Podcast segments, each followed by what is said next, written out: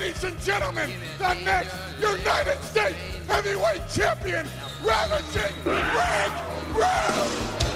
There's nothing in my dreams, just some ugly memories.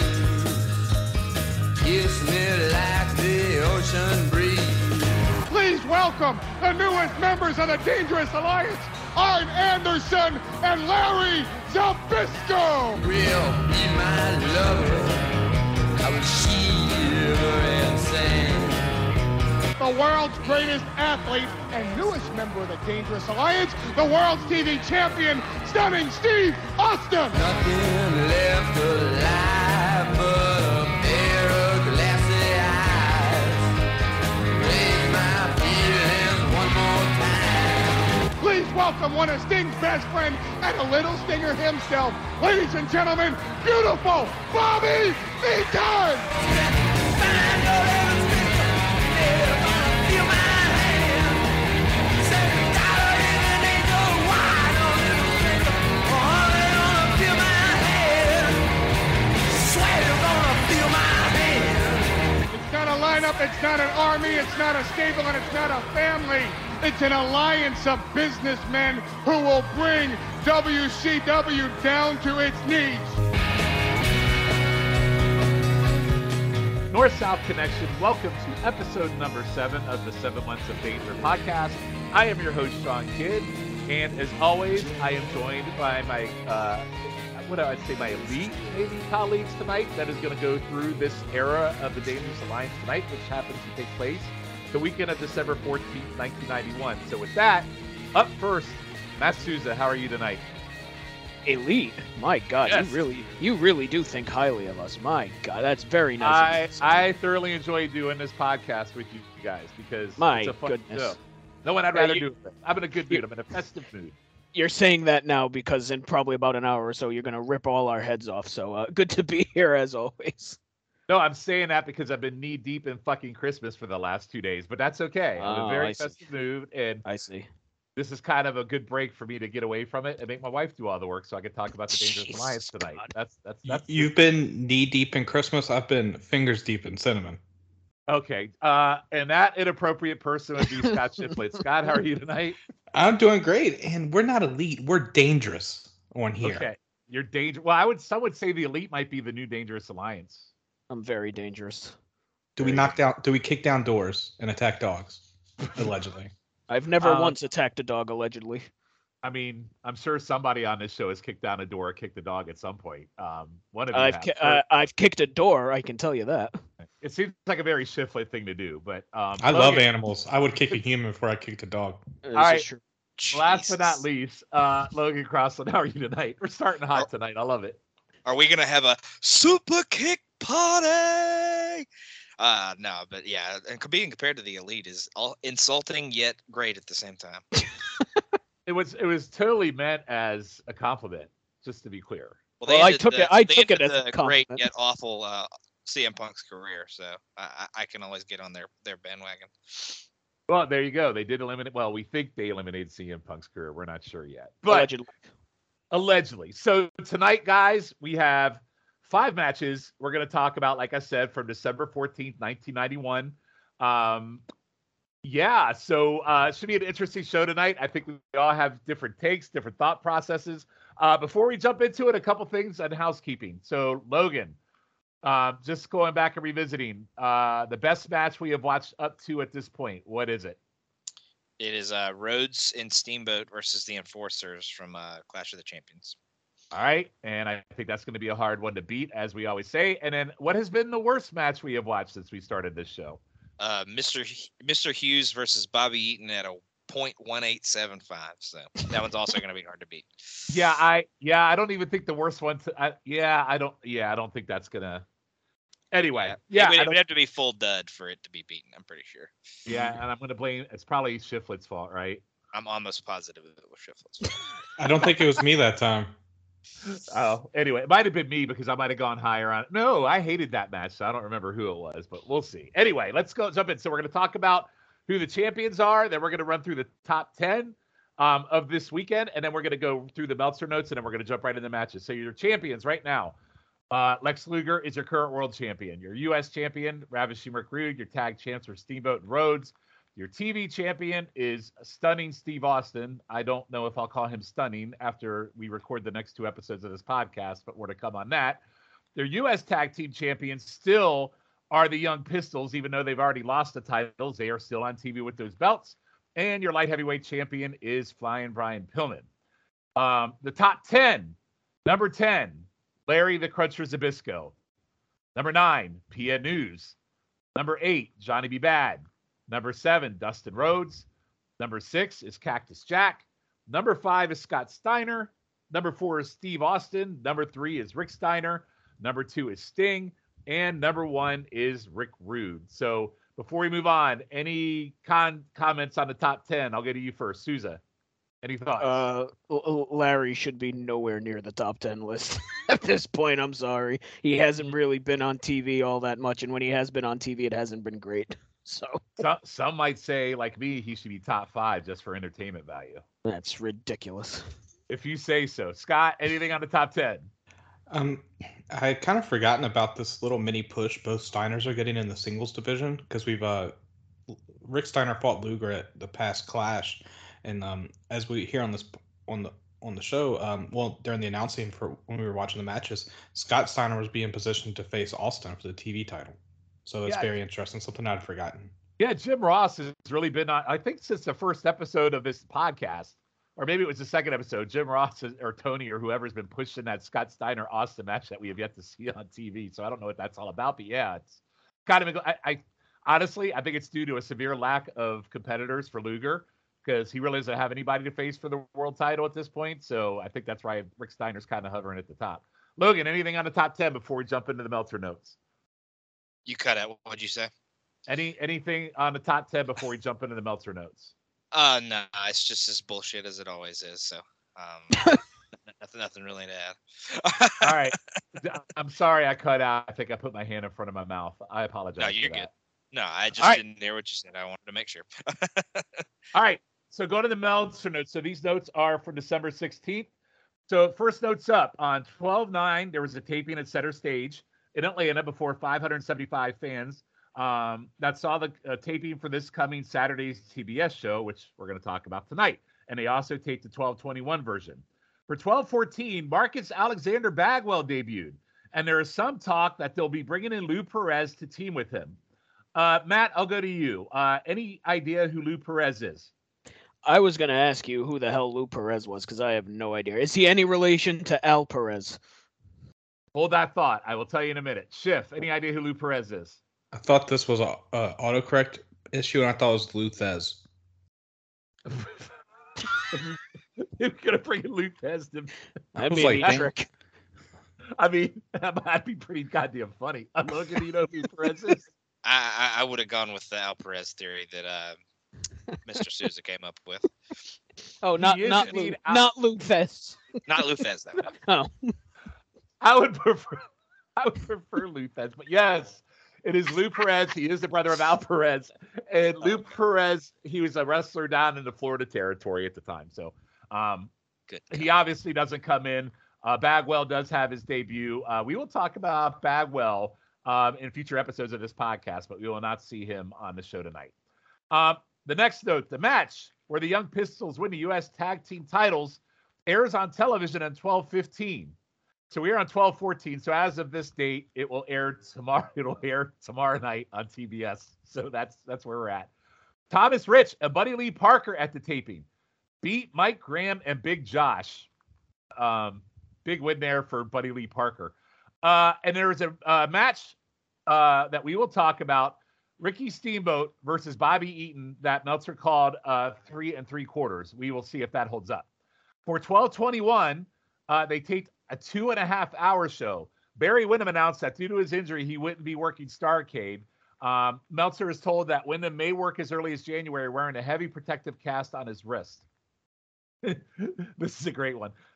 There's also a 2 out of 3 fall match in which the loser of the third fall had to leave all television wrestling for 60 days, which saw the Young Pistols beat the Patriots to keep the U.S. tag team titles, with Chip being pinned for the third fall. Souza, any comment on Chip being gone for 60 days. Good fucking riddance. Take Todd Champion with you. All right. Mike Graham beat Thomas Rich. And Alexander, and he even made a note about it. Alexander York had her hair down. So that's big news. Alexander York put her Jesus. Hair down. And then last but not least, I'm not making this one up. Michael Hayes and Jimmy Garvin and the Bad Street Band have a concert on 1220 at Center Stage. Shiv, God. Any comments on that? I'm sure they sold it out for all six people. Logan, any thoughts on the Freebirds in concert? We are the Freebirds, and what's your excuse is all I can say. That is the best reply that you could have possibly had. Yeah. Up next, after our last episode where we were all very concerned about the future of Harley Race, he is staying, although he may be pulled from Lex Luger.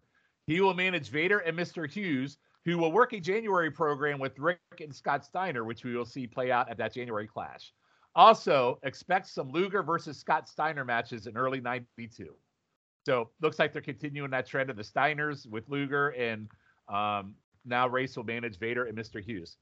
On the Ron Simmons will return for Starcade from his torn wrist tendon injury suffered 2 weeks before Halloween Havoc.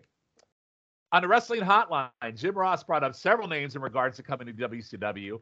He called Ultimate Warrior coming in a big long shot. Well, no shit, Sherlock. He said that Terry Gordy was negotiating and that he hoped Steve Williams would come in.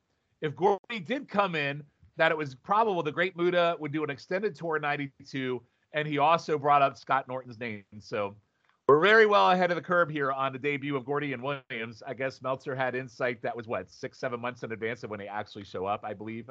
That's when they show up in 92. And yeah, that insight was probably Jim Ross. And I don't think Scott Norton never comes in, right, at this point in time, I believe? He was supposed to come in 93, but he no-showed the pay-per-view. Yeah, he was supposed to face... the prisoner. Yeah, it was supposed to be Sting versus him at that Slamboree, but he found out that he was just coming in, doing the job, and leaving, and was like, "I'm good. I'm just gonna stay in Japan." So I guess we can give Scott Norton a big fuck you for making us watch the prisoner on that pay-per-view. So thank you, Scott Norton. All right. Oh, on Chicken Salad, no doubt. On Chicken Salad, yes. Go listen to that. That is on Chicken Salad. All right. And so, because I knew you all were concerned, and we had a lot of conversation about this on our last show. Meltzer needs to make a correction regarding the info from here last week regarding the Starlight Foundation and the Starcade show. Oh, Jesus. We mistakenly reported last week that 4 cents of every order for Starcade goes to Starlight. But depending upon what sources told me, it's either really 8 cents, 4 cents from Turner, and 4 cents for the cable operators, or 16 cents, 4 cents of the ad price, 4 cents for cable operators, and an added 8 cents for Turner Home Entertainment. I hope you guys follow along on that fucking Steiner math that we just did. Jesus, so, God. Theoretically, that would mean somewhere between 12,000 and 24,000 at the show and raise for Starlight Foundation. As a trade-off, WCW was hoping to get a major celebrity like John Candy to be a part of Starcade. But it doesn't seem to have happened, although Starlight will be sending a minor celebrity to the show. Spoiler alert, I don't remember any celebrity coming to that show, but we'll look at that when we get to that show. Okay, so I'll just go around the horn. Schiff, first, any thoughts on the Starlight Foundation, anything, Ron Simmons, Gordy, Race, anything in these notes? You know, JR basically, like, talking out of his ass with Ultimate Warrior, like you said, no shit. The Starlight Foundation... Like, they thought John Candy was going to do it. Like, come on. John Candy's like... Wrestling was thought of as a joke back then, and there's no way John Candy is coming in to show up. Like, if they were going to get a minor celebrity, it'd probably have been, like, a minor celebrity they got for Clash of Champions 1, where it was, like, the new Leave It to Beaver, or the dumbass brother from The Wonder Years, whose name I'm blanking on right now. Jason Hervey. More like Jason Hervey. Wow. Yeah, exactly. So it would have been something like that. I wonder what Carrot Top was doing in 1991 December. The Great Minor Celebrity Show. He was still being grown. He was probably still on the ground or whatever.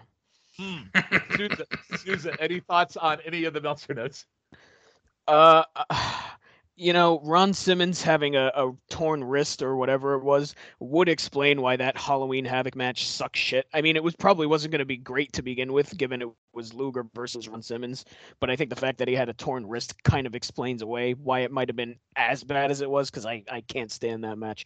And I would have paid good money to have seen Gus Polinski, the Polka King of the Midwest, in WCW. Me too. I would have been all in on John Candy showing up at Starcade 91. Logan, any thoughts on the notes before we jump in? Yeah, I share the same thing that Susan just said. I would have paid a lot of money to see John Candy show up at WCW. That would have been a hell of a time. And the whole Ultimate Warrior thing is just absurd. But you know, I wonder which Ultimate Warrior it would have been, Kerry Von Erich or the original Ultimate Warrior. So I wonder how old would have the Renegade been in December of 91? Like, I don't know, 16 or something. All right. Well, good. Very good. Well, we didn't get him, and thank God we did not get him. So are you guys ready to jump into the matches? Yes, sir. All right. So our first up, again, we're on the weekend of December 14th, 1991. We are going to the Power Hour. And our first match is Bobby Eaton and Steve Austin versus Tom Zenk and Pillman. And the first note I made is, felt like the potential in this one going in was really great, because Zenk and Pillman in 1990, I thought they were awesome as U.S. Tag Team Champions. Had some really good matches with the Midnight Express. One of them, which I got to actually see at Capital Combat 90, which was the return of RoboCop. So if you take RoboCop out of the equation, that was a pretty good pay-per-view, and that match was really great. So JR's on commentary. He actually sells Starcade.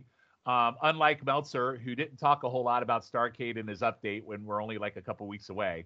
Start off, Pillman hits a drop kick and does a nice sleeping leg scissors in the corner that sends Austin to the ropes outside, which I thought was a pretty cool spot.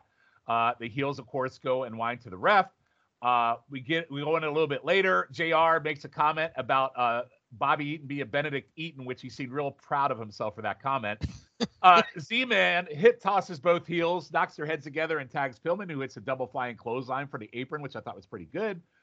JR, I'm glad Meltzer brought it up, because JR during commentary pimps that the Freebirds are going to be on his radio show tomorrow night, and I made the note that I would not listen, and I don't think any of you would either. Bobby's right hand takes Pillman down, but Pillman hits a hip toss, flying head scissors, and a forward roll from Eaton shoulders for two. Pillman and Zenk hit a heart attack type move, except Pillman hit Bobby with a drop kick while Zenk held him up for it. Pillman and Zenk literally dominate for the first 10 minutes as Paul E. reassures his faction that everything will be okay. JR says on 12/20, the Freebirds are in concert at center stage, so this match is so interesting to JR, he's brought up the Freebirds twice, once on the radio show, second that they'll have their concert. Pillman misses an avalanche in the corner, and Bobby moves, allowing the heels to finally do something. Austin hits a gut wrench. Eaton with a slingshot atomic drop into a backbreaker, which I thought was pretty badass, but it actually looked more like Bobby didn't know what to do and he kind of winged it, but whatever it was, I thought it looked really, really savage. Austin throws Pillman outside as Z-Man is distracted with ref, and Bobby chokes him with cable cords. Austin goes for an elbow off the apron to Pillman, but looks like he whiffed on it a little bit. Pillman hits a drop kick to the gut as Austin jumps off the second turnbuckle. Z-Man comes in and works over the baby faces. I'm sorry, Z-Man in works over the heels. He goes up top. He almost falls and hits Bobby with a forearm to his chest. There's a Z-Man super kick to Austin, and pin is stopped by a Bobby right hand from the floor. Z-Man goes after Eaton, and as Pillman runs in, the ref pushes it back, and Austin hits a stun gun with Bobby adding the extra leverage by pulling Zenk's neck down on the top rope at the same time to get the 3 count. Even though it looked like Zenk's foot was on the rope. It was a little disjointed. Very sloppy. Eaton and Austin didn't seem to gel real here a few times. They seemed like they didn't know what to do next. I thought it was a perfectly fine TV match, but I only went 2.25. I thought it should have been way better. And honestly, it was 14 minutes, and 10 minutes of it was all the faces. So I know that was a long kind of recap, but a lot going on here. Susan, what did you think of this match? Yeah, I thought this was a notch above average. I went 2.75 on it, and I think honestly for me, it's just because I love watching Pillman. I'm a huge Pillman fan, and I'm glad we're finally get to see a bit of him here, because I thought he was really great in this match. You know, there's one part where Zenk kind of cleans house with hip tosses, and then Pillman just flies in the ring with a springboard and takes both guys down. I thought that was really great. So I mean, it may well be because of the Pillman bump that I went higher than you, but I enjoyed watching him. At one point, JR mentioned Johnny Mathis, which was a, oh, a, da- a dated reference even in 1991. So keeping up with the times, Jim Ross. And like you mentioned, he hosts. He mentioned that he's hosting an AM radio show. What the hell does that sound like? And second question, imagine what the callers to that show would be like. Can you imagine? Good God. You know, I kind of feel like if you're going to have the Freebirds on your radio show, AM is the right place to do it. Right, where, you know, 10 people who don't know how to change the radio dial are listening to it, and that's it. So, well, it's about their age bracket. At least that's what they look like their age bracket is. Even though they're right. Like 30, they're like fucking 30, and they look like 80. But anyway, go ahead.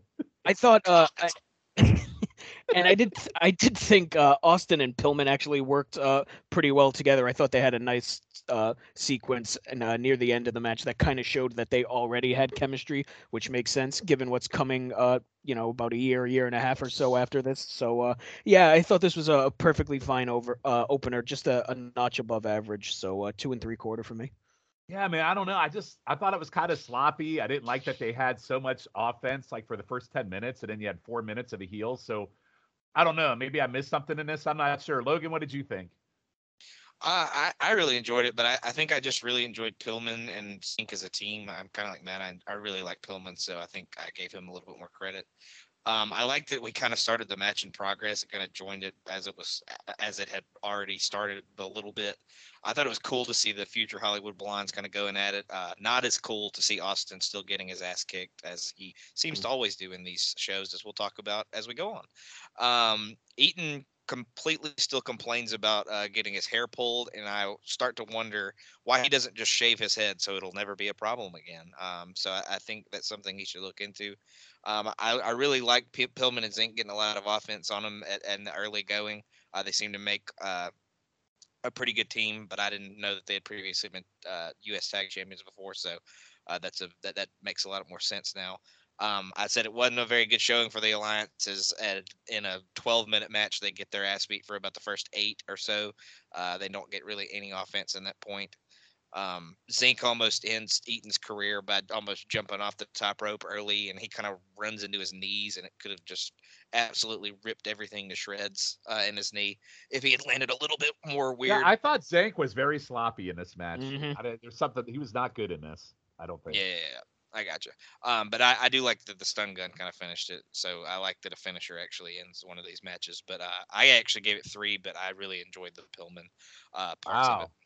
All right. You know, I actually like the finish too, with Eaton kind of help assisting on a stun gun. That was pretty cool finisher. So I did like the ending. So, all right, Schiff, what'd you think? Close it out.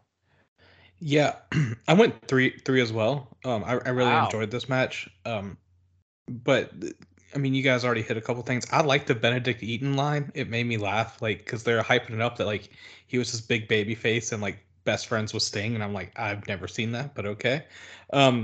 Also liked when Austin hit Eaton by accident. They're all on the outside, and Paulie's screaming, he said he was sorry. He said he was sorry. Which I thought was hilarious. And we got a nice backbreaker from Bobby to Pillman, and I just thought that was nice. Like, when the Dangerous Alliance, yes, they weren't on offense often, but when they were on offense, like, it looked ferocious, like from the choking with the cable, you know, to these high impact moves for at the time. And I liked Pillman hitting the drop kick when Austin came off the second rope. It just looked amazing. And then the stun gun always looks awesome. That and the gourd busters moves that I wish would come back. But I went 3 stars. I thought this was a nice showing for Austin and Eaton, and for Z-Man and Pillman. Man, I thought for sure I would be like high on this one. So again, you guys shocked me in terms of this match. So Logan, what's the total on that one? 2.75. All right, so pretty good average there on the first one. 2.75 out of the gate. So we're gonna jump to our next one, and we're going to NWA Pro. I might catch a bit of flack on this one, but we'll see.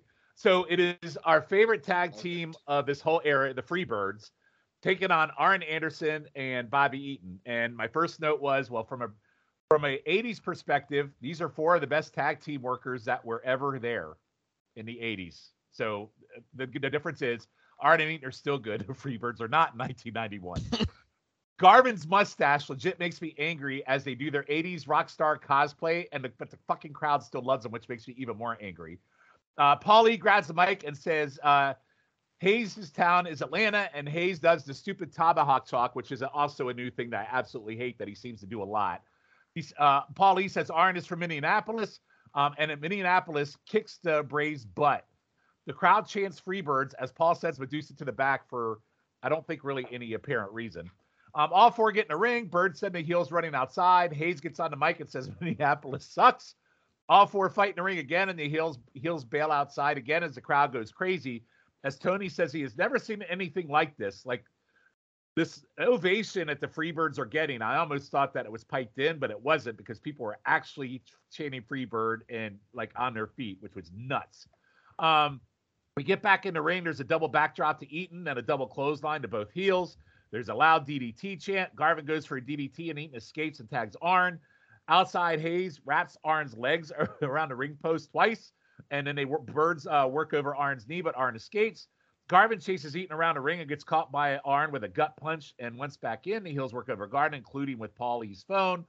Arn gets a nice tag while fighting, going over for a sunset flip, which I thought was really cool, and Eaton comes off the ropes on top of Garvin to break it up. Garvin gets the knees up as Arn comes down on him, and then there's a tag to Hayes, and all 4 men are in the ring again.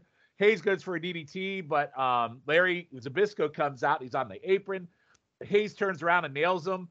He gets behind Arn to roll him up for 3, but Larry gets back up and clocks Hayes in the face to give Arn the 3 count. Barry Windham comes out with his cast and the Austin out, and the 4 Alliance members attack him. Steamboat comes out for the save as they go after Barry's arm. Hot crowd. I thought the match actually could have been worse, and I also think the right team won, and we even got a post-match of the Alliance kicking Wyndham's ass. I actually went 2 stars, a gentleman 2. I thought it was perfectly fine for a syndicated Freebirds match. Logan, I will go to you first on this one. Yeah, I know. I know. These first 2 little notes of mine are going to be great. I'll just go ahead and pre-warn you. My first note is, good God, why? Second one is, who on earth thought people on a weekly basis wanted to watch anyone get beat up by Michael Hayes and Jimmy Garvin, especially Bobby fucking Eaton and Arn fucking Anderson? Logan, did you hear this ovation? It's very clear in 1991. I don't care. They're idiots. They're Atlanta idiots. I can't. Oh, be careful. We have Atlanta listeners. I don't care. Oh, all right. Okay. Go ahead. Have at it. I feel like even when they do cheat, the momentum is still only very temporary. Arn and Eaton eventually take over, but they do some good work, but it doesn't last as long as it should. And the fact that they need fucking Larry to help them win is just the saddest thing I could ever come up with. And I went 1 1/4. That's fair. Schiff, I'll go to you next. Well, I'm about to catch shit. All right. Oh, all right. I see. Bad Street, Atlanta, GA. I love Paulie getting the World Series heat. And then he sends. Hey Scott, did you hear that applause when you sang? Yeah, I'm awesome. Thank you, Logan. Fucking Braves, Mark. I'm sorry, Mississippi doesn't have a football team. I'm a baseball team. Oh, my. All right. We actually have the Braves AA affiliate, so suck it. That makes you a Braves, Mark, too. So welcome. Sean, this is all baseball talk. Just making sure. Yeah, I don't know what we're talking about. All I know is I hate Michael fucking Hayes' Tomahawk talk. Keep going, Scott. I do love how Hayes said Minneapolis sucks, because I'm sure as Souza, the only other person on this call, knew that's when the Twins faced the Braves in the World Series, so they were doing from that. And then Arn saying he's from Minneapolis when he's like a Georgia hick, and saying like, oh yeah, I love Minnie. But like, I just really enjoyed this match. I love how Arn mocked the Tomahawk chop, and he said here, Schiff. He said this. You gotta go lower on my score. He said this ain't baseball; it's a wrestling match, which made me laugh so hard for some reason. Like, this ain't baseball, it's a wrestling match. I just loved how, like, I just really enjoyed this for some reason. Like, I guess it caught me in a good mood. Like, I loved how Larry came in and slugged Hayes, and like that's how we got it. It shows that the Dangerous Alliance is, they're sort of like the quasi horsemen, which is alluded to in later matches and in our next watch. But how they're the horsemen, how they always like take up for each other and get and we'll get the job done no matter what. And this is what we see here, like, because the Freebirds were on the offensive, and you know, we they have the strength in numbers. And then we see Barry Windham run in, which, spoiler alert, he's going to run in a lot tonight and in our next episode. So it's nice to see his big ass. But yeah, I really liked it. 2.5. Wow, 2.5. And, you know, regardless of how you feel about the Freebirds for 1991, it's a big win for Anderson and Eaton here. Sorry, Souza, what did you think of this? Shiv, Souza, whatever. Souza. Well, I didn't go 1.25 stars. I didn't go 2, and I certainly didn't go 2.5. I went 1 on this because I thought this was complete and utter garbage. Oh, I love it. So, first of all, you have the Freebirds who go into the crowd during the entrance. I think all those fans they came in contact with now have a venereal disease. That's number 1. Good Lord. Oh, good. More tomahawk chops. Fantastic. Like, so I think this match starts off for 5 minutes where nothing happens, to the point where Tony even says, "Oh, we have yet to come to blows in this match." Even fucking Tony's calling it out on commentary that exactly nothing has happened. There's a ton of stalling. The Freebirds, again, this seems to be a running pattern. The Freebirds, again, get way too much goddamn offense in. Yep. I thought Garvin's selling was real rough. Nothing. Yep. I thought nothing the Freebirds did looked good at all. I thought by the time the Dangerous Alliance finally got control and worked over Garvin, it took too late. And then you have Paul coming in, cracking him with the phone. It's just, and then Larry comes out, and then again, more interference to give the Dangerous Alliance another win. You shouldn't have to have interference to beat the fucking Freebirds. It's not 1985. I feel like I keep saying this every week. So, yeah. Bad Street, Atlanta, GA. All right. That's enough, Schiff. That's enough. So, by the way, if you think interference to beat Freebirds is bad, you wait. We got worse coming. Oh, I know what's coming. But I watch this stuff, believe me. So yeah, boy, did I hate this. Way too much offense for the Freebirds. So yes, 1 star. All right, Logan, what does that total that match out to? 1.69. All right, Freebirds, bring that's it in. Totally buoyed by the 2.5. That's ridiculous. Shift strikes again. I can't win with you guys. What do you mean? Too high or too low? You went 2. Okay, but I didn't. Yeah, but I went 2, but I didn't go 2.5. I mean, you almost did. No, I didn't. I went with a 2. All right, we're gonna move on to our third match, and this one is on Worldwide Wrestling, and it is a 6-man match. And once again, Bobby Eaton. Like, goddamn, man, how, like, at these tapings, Eaton and Austin just must be like in every fucking match. It's ridiculous, but it's Austin, Eaton, and Arn taking on Big Josh, podcast favorite PN News, and Arachnaman. All right, so a couple notes here. So I can't even say his name. Arachnaman gimmick is so fucking bad.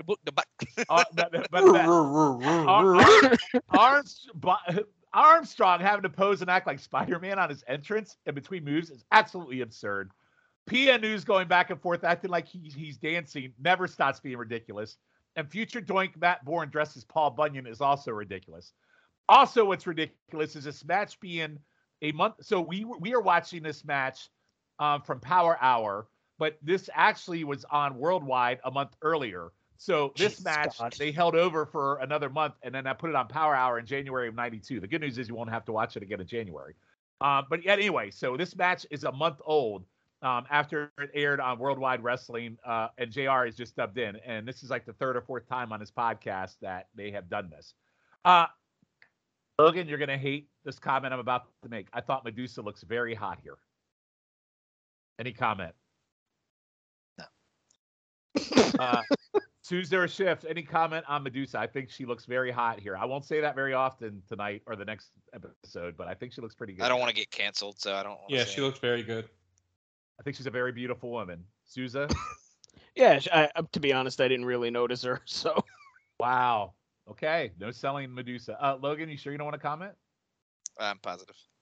All right, so good stuff here from the faces with head scissors and clotheslines for PN News and Matt Bourne. I should call him Big Josh, but I can't bring myself to do it. And then there's one clothesline that PN News actually turns Austin inside out. And Austin having to sell for PN News on that is pretty damn funny. Let's see. There are butt bumps. And Bobby sells this to a very high degree from PN News. Josh has a nice fire and a fireman carries on Austin. I kind of like the log roll movie does. Josh kicks ass of all three and the faces, and Paul calls Medusa on the phone for advice. It's all the face team for 10 minutes straight until Josh hits his shoulder into the post on a missed charge, which, by the way, was the same thing that happened in the Pillman match. Austin pulled Eaton out of the way on that one, and I thought that was pretty good teamwork. The heels work Josh's shoulder until Josh hits a knee to Austin, and then he tags. All six are in the ring, and then Arn and I believe it's Arachnaman collide in the ring. Arachnaman goes down, and Bobby goes up top with a fantastic Alabama jam to Arachnaman, who is laying face first on the mat, which I thought was really good looking, and 3 count. I thought this match was pretty good. You put the gimmicks aside. The faces were capable wrestlers. The biggest issue I have is the fucking Alliance sold for the first 10 minutes of a 12-minute and 53-minute match. And I also like the ending. 2.5 ought to be higher, but again, another Alliance selling too much for a bunch of faces with 80s WWF gimmicks. It's pissing me off that there's a real formula here with the Alliance, and they have to sell for a long time. Then they cheat to get the upper hand, and it's just getting on my nerves. Susan, what did you think of this match? I'm right there with you. 2.5 for me.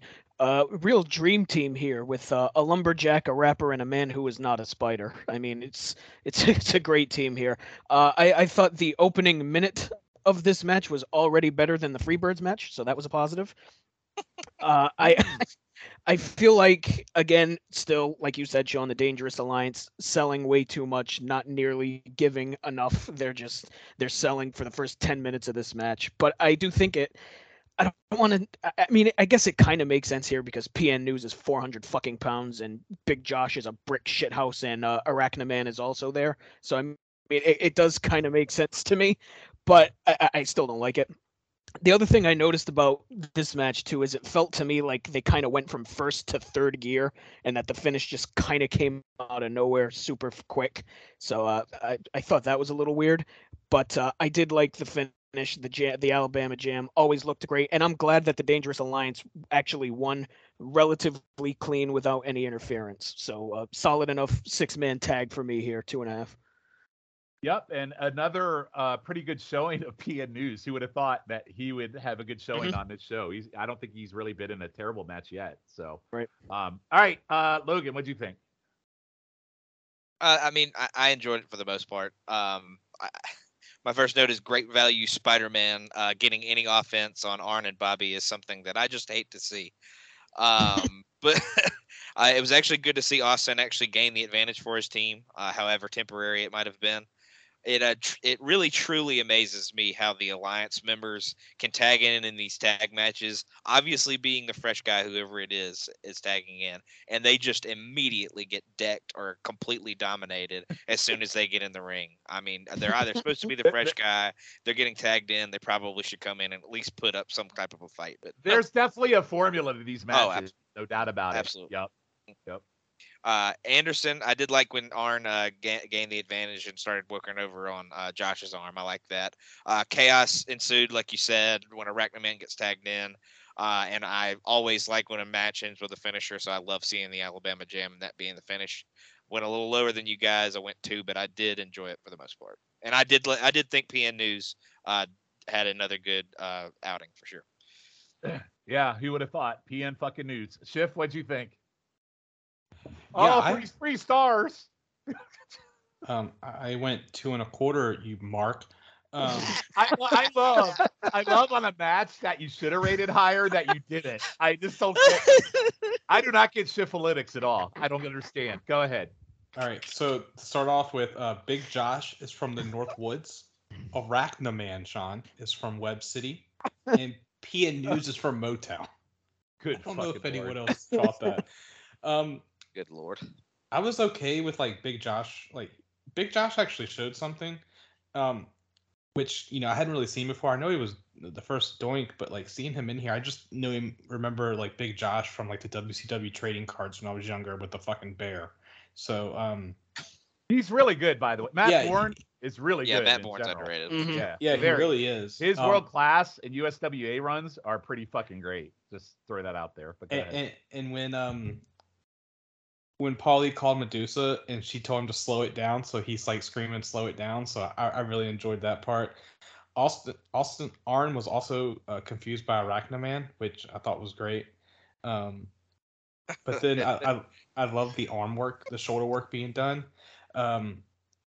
I have a note here. Josh hits knee lift and tags to Spider-Man because I got tired of trying to spell Arachnaman, Sean, so I feel your pain. You know what? Hey, let me be honest with you. So I quit saying Arachnaman and I started typing man in my notes. That's what I did. Fuck that. I know, but it fucked me all up when I was trying to read it back. I'm like, oh, who the fuck is man? I ain't fucking spelling Arachnaman 18 times. Yeah, I spelled it once. It was horrible. Hey, Matt, what would Austin sound like when he doesn't understand Arachnaman? What would he say? Goddamn, pal, that fucking Arachnid Man or whatever the hell his name is. Jesus Christ, son. Don't call him Spider-Man. You get your ass sued. All right. Hold that thought. Okay, so I'm going to run through this. What would Larry Z sound like saying the same thing? This is a human spider, Arachnaman. He's not quite Spider-Man, but I can't even pronounce his real name. What the fuck? All right, last one. Bobby Eaton. All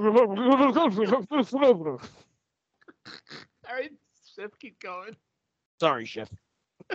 No, that's all. Just I love the Alabama Jam, and yeah, 2 1/4. We totally ruined his mojo. Oh, that's all. I like the Alabama Jam. The posting Chef. You're doing, Sean. My God. Get some control for this podcast. I encourage the chaos on this show, gentlemen. I did not remember what Medusa looked like, so I opened the video while we were talking, and she looks perfectly meh. Schiff, I apologize. Oh, yeah, you went 2 1/4. Logan, what was the total on this one? 2.31. All right. So we're going to go to our last two matches of the night, and we are going to the Saturday night show. Hey, guys, guess what? We get another Arachnaman match, and it is Steve Austin defending the World TV title against Arachnaman.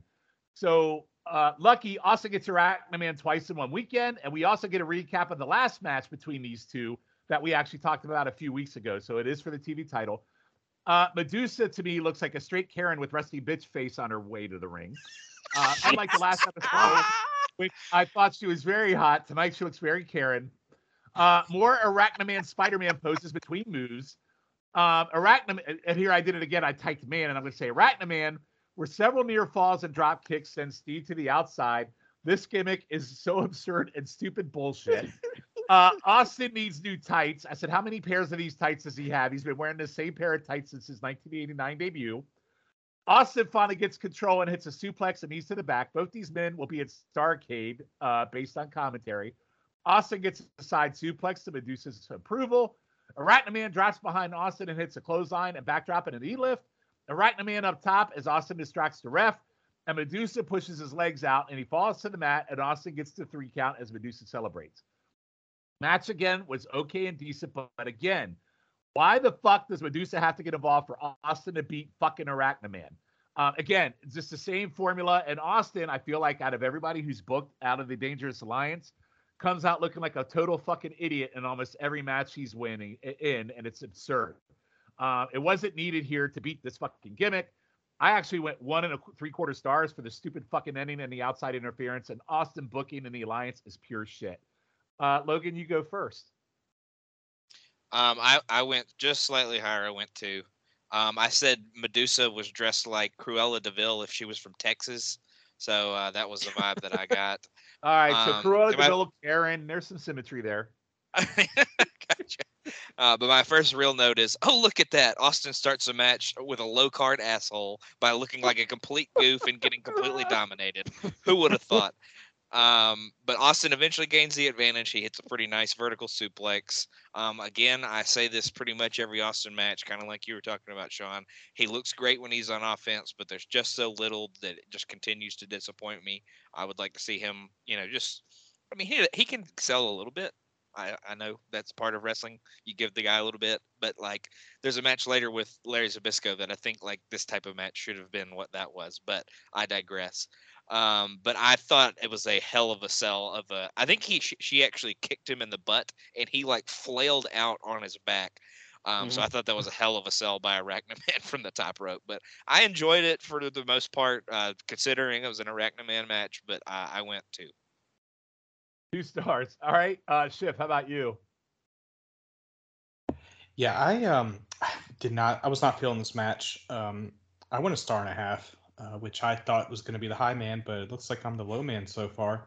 I will say that Arachnaman did have Austin shook, and he was hitting some nice moves. Like, he hit a nice shoulder block, and then he tried to move like a spider, which I was like, I'm just going to throw my phone out the window. And then JR says that Paulie is out of the country, and he then wished that Paulie would stay out of the country, which I really liked. Austin did a nice job of catching a crossbody and hitting a backbreaker with it. Medusa kicking him off the top rope actually looked kind of impressive and really athletic from her. But like you guys said, he shouldn't be doing this with lower mid card. But also one thing, and I'll probably have to bring it up later as well. This isn't this Austin that we're used to. This is him like freshly in WCW. So like I try not to like hold what he turns into against him. It would be like with Orton and Jake's in Ruthlessly Aggressive Pod. All right, and what was your? You went 1 and what? 1.5 stars. 1.5 stars. All right, Susan, what'd you think? Yeah, I went gentleman's 2 on it. Good God, can we just have a fucking match without interference with stunning Steve Austin, please? For God's sake, it's ridiculous. It's a common theme in his title defenses that. A, he doesn't get a lot of offense in, and B, he's going to win with either cheating or some form of interference or some form of fuckery. It's absurd. Just let the guy win clean, for God's sake, please. And I'm starting to think, and we talked about this a little bit earlier today in our show chat. Right now, I think I've seen enough from Austin here to say that he's been the most disappointing member of the Dangerous Alliance for me. At least to this point, and it's not so much in the tag matches, but it's the TV title defenses, and it's not necessarily all his fault. They're putting him in there with a lot of slugs like Jimmy Garvin and Michael Hayes and Arachnaman twice for some reason. But yeah, I just feel like with what we have seen so far, Austin has been super disappointing to me. So yeah, I mean, this was a fairly standard title defense. Honestly, I don't have much more to add. So, gentlemen's 2. Just for the love of God, let Austin win one title defense clean. Oof. Wait till our next episode. If you want to talk about Austin, I think we're going to really have a shit fest on our next episode. Uh-huh. Talk Austin matches for sure. Logan, what was the final tally on that one? 1.81. And hell, son, I don't win matches clean. You know, I really do. I would love, like, Austin never talks about this era of his career ever, right? Like, typically, I would love to go back and interview him and just say, how do you feel about your booking in 1991? Like, it's interesting to go back and watch this. And I don't know if it's because he sucks. I don't know if it's because he's too green. I don't know what it is, but it's just not resonating with me. And it sounds like it's the same for all of you. It's just not clicking for some reason. See, I think he's all right in the tag matches, though. And I wonder if that's because they can kind of hide him a little bit better. It's the title defenses, really, where it's just been. And again, I don't think it's necessarily. Really I don't think it's necessarily all his fault. It's who he's been put in there with. And I just think the booking of the matches have been real weird. So you're telling me Chris Adams. The dumb, like, time. Chris Adams can carry him to a great match 3 months in, but we can't find anyone to carry him to a great singles match here 2 years later. I mean, that's really, I don't know. Right. I mean, look who they're putting him in there with, though. Yeah, Arachnaman, PN News. Like, but that's Brad Armstrong. Brad Armstrong is a perfectly capable wrestler. That's one out of how many title defenses, you know? Or 2, I guess. All right, well, hold that thought because we all have them. Yeah, well, sorry.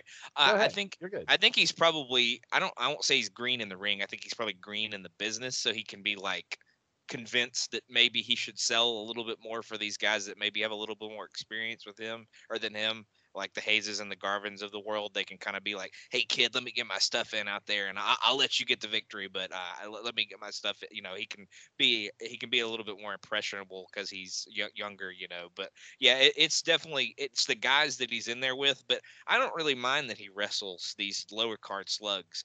And like I said, he can sell a little bit for them, but, like – dominate most of the match, and like they can get some heat back, or like they can have like a comeback, and then you just finish him off. And you can even cheat. I'm fine with that. But he just gets absolutely dominated in 90% of the matches that he's in. Yep. And so, more to come on Steve Austin.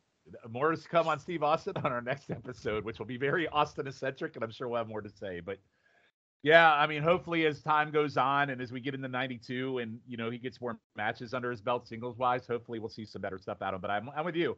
The tag team matches, I think he can be covered a little bit. I think he's very green, and he's still too new in these singles matches. So, all right, so we're going to jump right into our last match of tonight, also for Saturday night, and this one gives me a little bit of hope. It is Bobby Eaton versus Ricky Steamboat, and unlike Austin, I feel like Bobby Eaton has really shined through in this time in the Dangerous Alliance. I think he's been a great heel. I loved him in these matches, and I think he has been the polar opposite of Austin, so let's see how this one plays out. So, like our last match, Medusa comes out very, this time she looks very businesslike in the business suit, but she still has the resting Karen bitch face. Bobby attacks as Ricky puts his title belt outside, and Bobby chokes him with his gi with his gi belt, which I was dying laughing because he wears that fucking gi and then he just blatantly chokes him with it. JR, I think on commentary, does a really great job of selling the feud for the tag titles, and he also does a good job of selling the lethal lottery as well as the tag title rematch that's coming up at the Omni on Christmas night. So I think he does a really great job with that selling. Medusa jumps up and down on Steamboat's gi after it's off. Steamboat finally takes control on the floor, and they fight into the crowd, but Bobby gets control back. Steamboat's tossed outside and repeatedly punched by Bobby until Ricky throws him into the post. Steamboat works arm for a while after several arm drags. I do like the arm work, as it is a trophy, and I thought it looked good on the selling. Bobby comes back with a kick and a nice clothesline. Bobby hits Steamboat with a chair to the back while the ref is distracted, then throws him shoulder first to the post. There's a suplex back into the ring, then a weirdly timed arm lock with his legs, and he uses the ropes as well, which I thought was an interesting kind of move. Bobby gets a body slam. He goes up top and gets hit with a double boot to the face on his way down. Steamboat gets several two count, like he's wrestling Savage at WrestleMania 3. Eaton hits a fantastic back suplex off a skin to cat from Steamboat, then hits an awesome lifting backbreaker, which you've seen him do before. Steamboat then gets a crucifix off the ropes for 3. Medusa kicks Steamboat's back to the back of his head, and he gets pissed and throws a fist up, and she bails as the Alliance attacks Steamboat, as Windham comes in his cast and John Lennon sunglasses to make the save, which I always like that. I always love that Barry Windham with his sunglasses look, especially when he's coming in for the save. I thought that was great. I really liked this match, particularly the last 5 minutes. I thought it was different where I thought it was very even. I thought like Bobby got a lot of good offense and he didn't sell a whole lot. I really liked it for 20 minutes. And I thought Steamboat made Eaton look like a real threat and sold great for him. And Bobby was awesome here. I went 3.25. I actually love this match and probably one of my favorite Alliance matches we've watched in quite a while. And goddamn it, I love Bobby Eaton. Matt, I'll go to you first. What did you think of this? Yeah, I like this a lot. I actually went higher than you. I went 3.5 on this. That's fair. That's fair. Medusa dressed like Don Johnson in Miami Vice. That was a good look. With her Karen bitch face. Yeah. Right. Yeah. Just like you said. The thing I really loved about this match was that it felt like a fight, which is, I think, what this match really needed to be, given how heated this feud has gotten. I think they needed to have a match that really just felt like a knockdown, drag-out fight. I mean, they even go into the crowd and brawl at one point, which was a thing you really didn't see in 1991 WCW, so I thought that was a great touch. Ricky at one point yelled, "Shut up, witch," to Medusa, which wasn't very nice. That's not the Ricky Steamboat I know. There was a great spot, I think you mentioned it, Sean, where Steamboat skins the cat, and he backs up right into a back suplex by Ian. I thought that was great. The near falls near the end I thought were fantastic. They're just trading him back and forth, and I liked that the finish kept Eaton strong. You know, he got caught with a crucifix. He didn't get hit with a finisher or anything like that. So, yeah, just great stuff all around. Great work, great selling. The crowd heat was off the charts. So, yeah, great stuff here. 3.5 for me. If you have not seen this match, definitely seek it out. I agree. Schiff, what'd you think? Yeah, I'm going to jump on the bandwagon. This is an underrated gem that most people might not know of. I actually went 4 stars on this. I really enjoyed this match. I just loved how, like, it was going from literally from the start. Like, Eaton attacks Steamboat. As the bell rings, Liam's choked him with his gi, which I liked. Which, like, we get a little bit of storytelling as we'll talk about on the next two podcasts with this match. I loved how the arm drag was hitting, like, Steamboat's arm drag on Eaton. Like, he even threw him into the ring post. So we're seeing, like, some ferociousness from, like, they're fighting fire for fire, it appears. And the ref was letting a lot go. And like Sousa said, like, the skin of the cat, I thought was awesome. And Bobby went up top, maybe to hit the Alabama Jam, but, like, you know, gets the feet of the dragon. Then, you know, we get a nice hip toss. And like Sousa said, the skins the cat, but gets hit with the belly to belly was awesome. And the crucifix out of nowhere. Like I said, I went 4 stars, and it feels like the battle lines are being drawn. One thing that I noticed is weird is, like, Barry and Dustin, like, will come out to help Steamboat, but we don't see that with Sting, really. Well, because no one likes Sting. He's overrated. No one likes you. Wow. My goodness. That's not true. You like me, Chip. That's true. Yeah, see, it's all good. That was that's all right. That makes one person.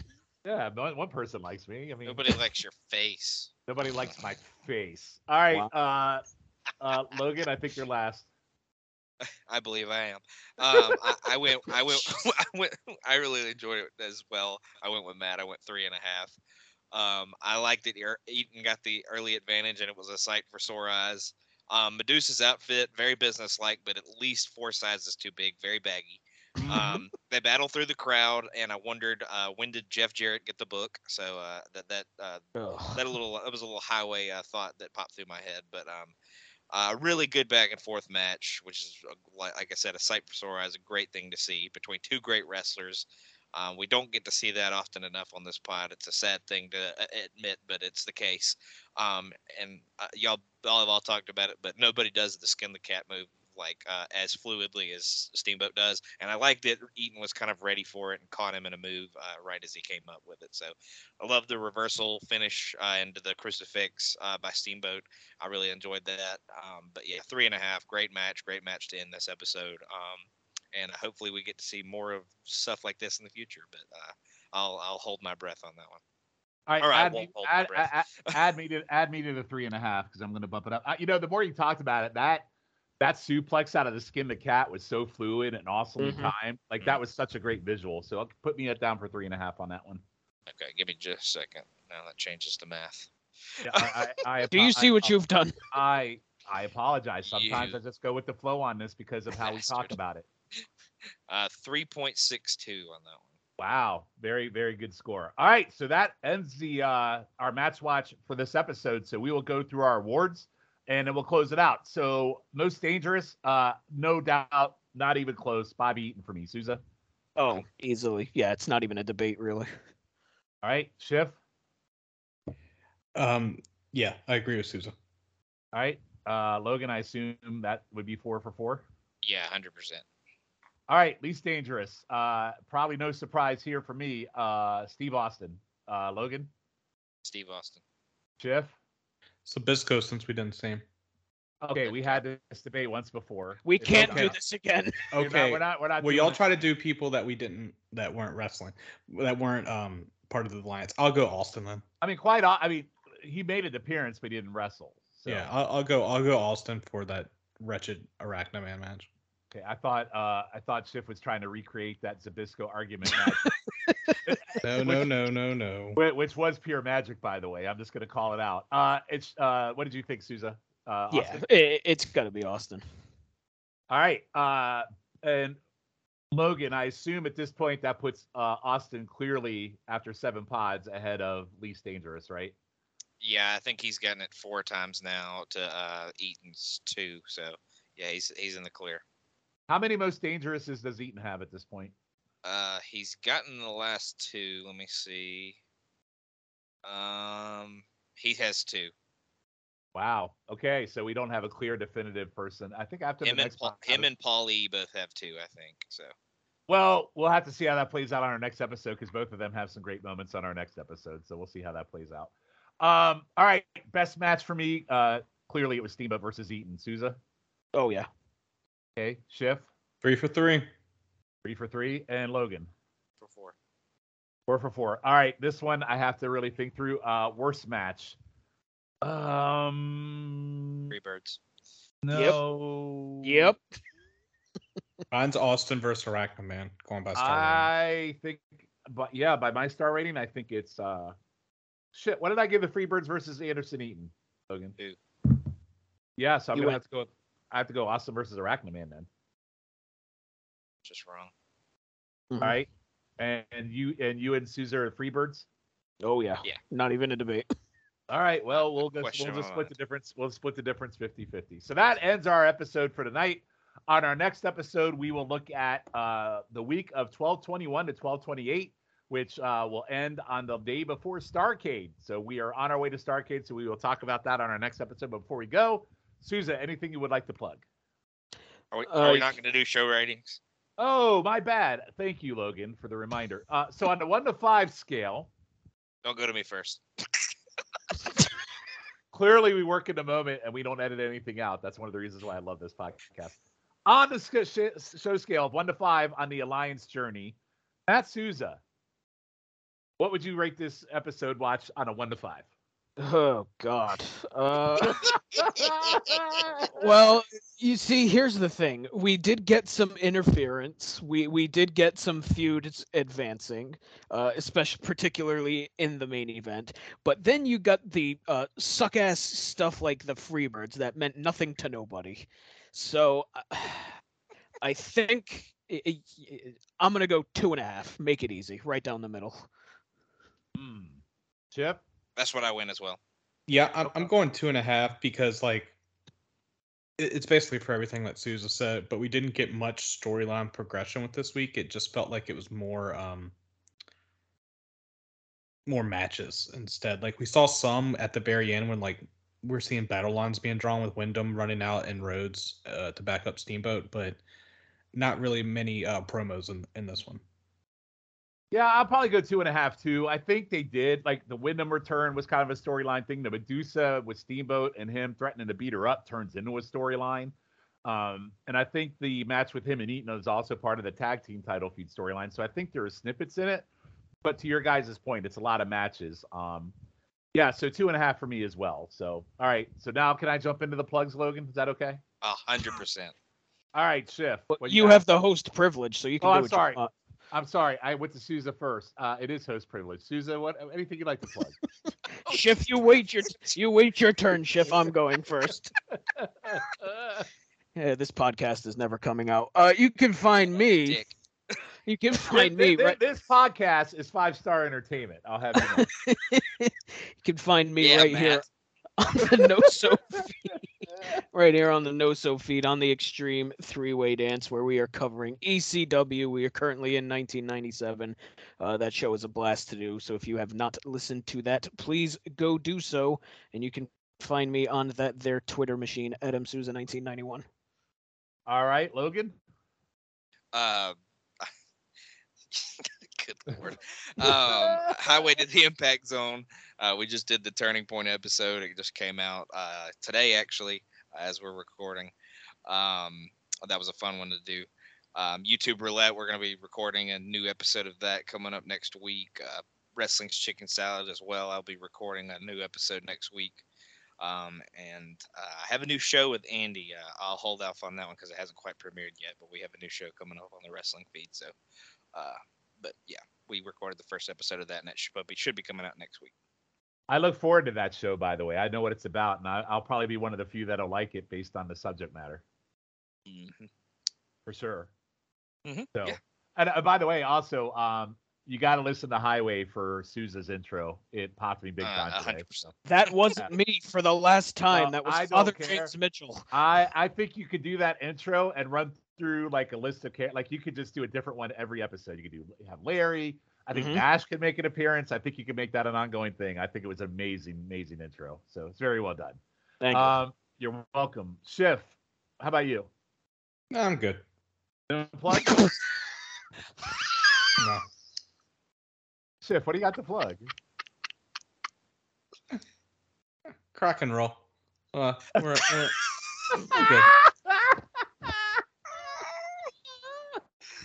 Schiff, are you... Are you upset about something? No. Are you high? Are you high? I mean, what's going on? I just had a brain fart when you asked me that question. So, like. All right. So I will plug NWA Crock and Roll over on the Place to Be Nation feed, where 2 days prior to this episode dropping, we finish off July of '86 with some really, really. You think this show has hot takes? That show had hot takes. It was me, me, Schiff, and Logan, and Callum. Had a good time on that one. So we'll be recording August here in a couple weeks. But please go listen to that and all the other podcasts you heard about, YouTube Roulette, Highway to the Impact Zone, and everything else on both feeds. They're all good quality entertainment. And those podcasts should probably come out unlike this one. So with that, I am Sean Kidd. He's Logan Crossland, Matt Souza. Did I say Scott Shiflett already? Jesus, God, end the show. All right, guys. See you in 2 weeks. Good night.